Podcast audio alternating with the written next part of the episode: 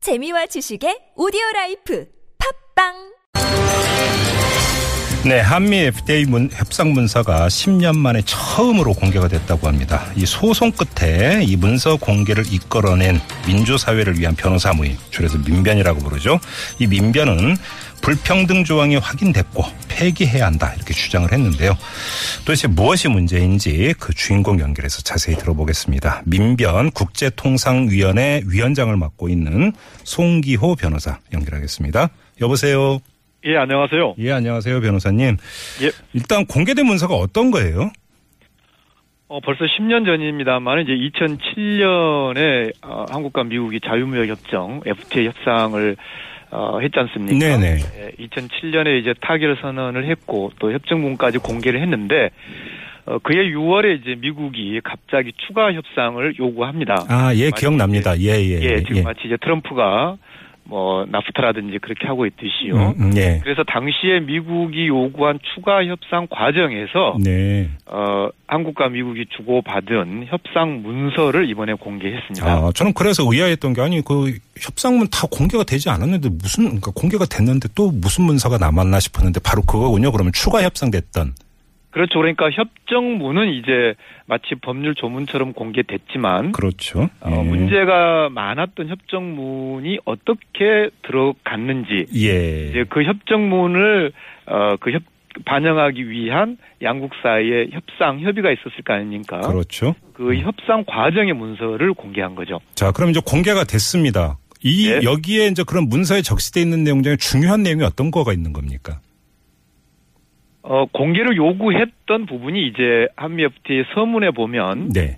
어, 미국에 투자한 한국 기업에게 어, 한미 자유무역 협정을 체결했다고 해서 미국 국내법보다도 더 어떤 어, 추가적인 보호를 제공하지 않는다. 네. 이게 지금 뭐 협정 문안에 관한 이야기에서 조금 바로 얼른 안 들어갈 수, 안 들어올 수도 있겠습니다만 네. 이제 다시 한번 말씀드리면은 한미 FTA 협정을 체결했다고 하더라도 네. 미국에 투자한 한국 기업에게 네. 미국 국내법보다 더 추가적인 어떤 보호가 아, 제공되는 것이 아니다. 여기에 이제 동의한다. 이런 내용의 이해하기 어려운 조항이 있고요. 예. 어, 이러한 조항이 어떻게 들어갔는지 그 어, 양국이 주고받은 이제 문서가 이번에 어, 공개된 거죠. 예. 그런데 지금 이제 어, 저희들이 그때 2007년에도 문제를 제기했습니다만 어, 이러한 내용은 FTA에서는 있을 수 없는 내용이다. 왜냐하면 자유무역 협정을 따로 체결했다는 것은 이제 어, 그냥 국내법대로 할 거라면 굳이 이런 걸 체결하지는 않은 거거든요. 그렇죠, 그렇죠. 네, 예. 더 어떤 안전한 보호를 제공하기 위한 것인데 어, 이렇게 잘못된 조항이 이제 들어간 것을 놓고 그때 문제 제기를 했는데 네. 어, 이번에 이제 공개된 문서의 내용을 보면 이미 당시 우리 정부도 이 조항이 문제가 있다는 것을 알고 네. 이제 세 번씩이나 아, 이 조항을 이제 어, 변경하려고 하는 음흠. 그러한 문, 이제 협상 문서를 미국에게 보냈고요. 추가 협상 과정에서 그렇죠. 예. 하지만 결국에 이제 실패해서 미국이 요구한 이 조항이 이제 그대로 반영된 그 내막 그 경위를 이번에 확인한 겁니다. 그러면 잠깐만요. 제가 중고등학교 다닐 때 배운 기억으로는요. 맞는지는 잘 모르겠으나 다른 나라하고 맺은 공식 협정은 국내법보다 우선한다 이렇게 배웠는데 맞죠, 변호사님? 네, 어, 지금 우리 경우에는 네. 어, 외국과 체결한 조약에 대해서 국내법과 동일한 효력을 부여하고 있습니다. 그렇습니까? 그다음에 그러면 예를 들어서 그러면 이 문서에 그렇게 적혀 있는 게 불평등이라고 한다면 그럼 우리나라도 우리나라에 투자한 미국 기업에게 그럼 똑같이 하면 되는 거 아닙니까? 이제 바로 그렇게 하기를 우리 정부가 원해서 네. 이제 미국이 요 미국이 한국에게 보냈던 어, 문서에는 이제 어, 아까 말씀드린 대로 미국에 투자한 이렇게 되어 있는데 네. 그렇게 해석될 수 있도록 되어 있는데 네. 아, 우리도 그러면은 우리도 마찬가지로 거기에 미국이라고만 넣지 말고 한국도 넣어달라고 우리가 세 번씩 이야기한 겁니다. 네. 근데 이게 안 받아들여진 겁니까? 그렇죠. 어 그게 안 받아들여지고 결국은 미국이 어 당초에 제기했던 그 문구대로 최종 문안이 작성돼서 어. 선정이 된 거죠. 그럼 이건 완전히 불평등 조항이다 이렇게 규정을 해야 되는 겁니까 그러면? 어, 법률가들이 봤을 때, 어, 지금 한미 FT라는 게 한국과 미국에서 동일한 어떤 효과를 가져야 되는 거잖아요. 예.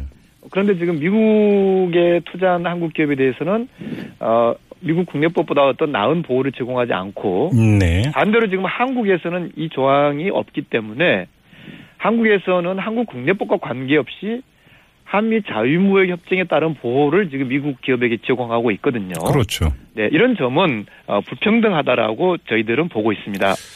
자, 그러면 만약에 이 불평등 조항이 네. 악용이 된다면 어떤 상황이 연출될 수 있는 겁니까? 지금 이제 트럼프 미국 대통령의 이 발언이나 어떤 태도 이런 걸 좀 보면 알 수 있는데요. 네. 지금 이제 트럼프 대통령이 이제 어, 대표적으로 말하고 있는 이를테면 어, 멕시코에서 수입되는 물건에 대해서는 뭐 20% 국경세를 부과하겠다. 음. 네네. 이제 어, 이런 거는 이제 이 자유무역 협정의 취지상 어, 인정될 수 없는 거거든요. 네. 근데 만약에 한미 FTA가 정상적으로 기능하는 것이라면 아, 미국에 투자한 한국 기업은 이 한미 FTA를 근거로 그런 트럼프의 그런 일방주의적인 요구에 어, 어떤 이의를 제기할 수가 있는 거죠. 예. 네, 그런데 지금 어, 지금 아까 말씀드린 것처럼 한미 FTA를 체결했다고 해서 어, 미국에 투자한 한국 기업에게 미국 법보다 더 나은 보호를 제공하지 않는다 이 조항 때문에 예. 어, 트럼프 대통령이 가령 이를테면 아, 이 미, 멕시코에서 수입되는 국경세는 한국 기업에게만 차별적으로 적용하는 게 아니라 음. 뭐 미국에 투자한 한국 기업이건 일본 기업이건 중국 기업이건 다 국경세를 부과시키겠다라 네. 이렇게 된다면 음. 결국은 한미 FTA도 불구하고 한국 기업은 이 국경세 부담을 해야 되거든요. No. 다시 말씀드린다면 트럼프 대통령의 이런 일방주의가 어, 관철되는 하나의 통로인 거죠. 음, 예. 그러면 이 그 불평등 조항에 대해서 우리 정부 당국자는 뭐라고 하고 있습니까? 이미 이제 2007년 또 당시에 이제 언론에서도 제기를 했었는데 네. 어 그때 어 정부의 해명 자료를 보면 이제 우리의 문제 제기가 아 그러니까 저처럼 이제 그때 문제를 제기했던 사람들이 뭔가를 오해하고 있다. 아. 네, 이거는 한국에게도 동등하게 적용된다라고 그렇게 했거든요. 예. 어, 그러나 이 명백한 문헌상 그렇게 어, 정부 주장처럼 해석될 수도 없고 지금 이제 10년 만에 밝혀진 이 협상 내부 문서를 보면 정부의 당시 설명이 아, 맞지 않았다. 왜냐하면 그렇게 한국과 동등하게 적용되는 조항이라면 굳이 한국이 세 번씩이나 이 문안 이 문헌에 코리아 한국도 끼어달라고 세 번씩이나 이야기할 이유는 없었겠죠. 그러게요. 네. 그럼 이게 지금 악용 여지가 그 완전히 열려 있다 이렇게 봐야 되는 건데 문제는 네. 이제 그 미국의 행정부가 바뀌면서 이 조항을 어떻게 지금 이용할지 이게 또 이제 그 관심사가 되는 거고 우려 사항이 될 수밖에 없네요. 그러면 네, 그렇습니다. 예. 알겠습니다. 일단 말씀은 여기까지 듣고요. 이게 지금 뭐 여러 가지 뭐 안보, 통상 이런 데에서 지금 여러 가지 문제가 발생될 조짐을 보이고 있으니까 혹시 필요하면 다시 한번 변호사님 모시고 인터뷰 갖도록 하겠습니다. 오늘 말씀 여기까지 듣죠. 고맙습니다. 네, 감사합니다. 네, 지금까지 민변 국제통상위원회 위원장을 맡고 있는 송기호 변호사였습니다.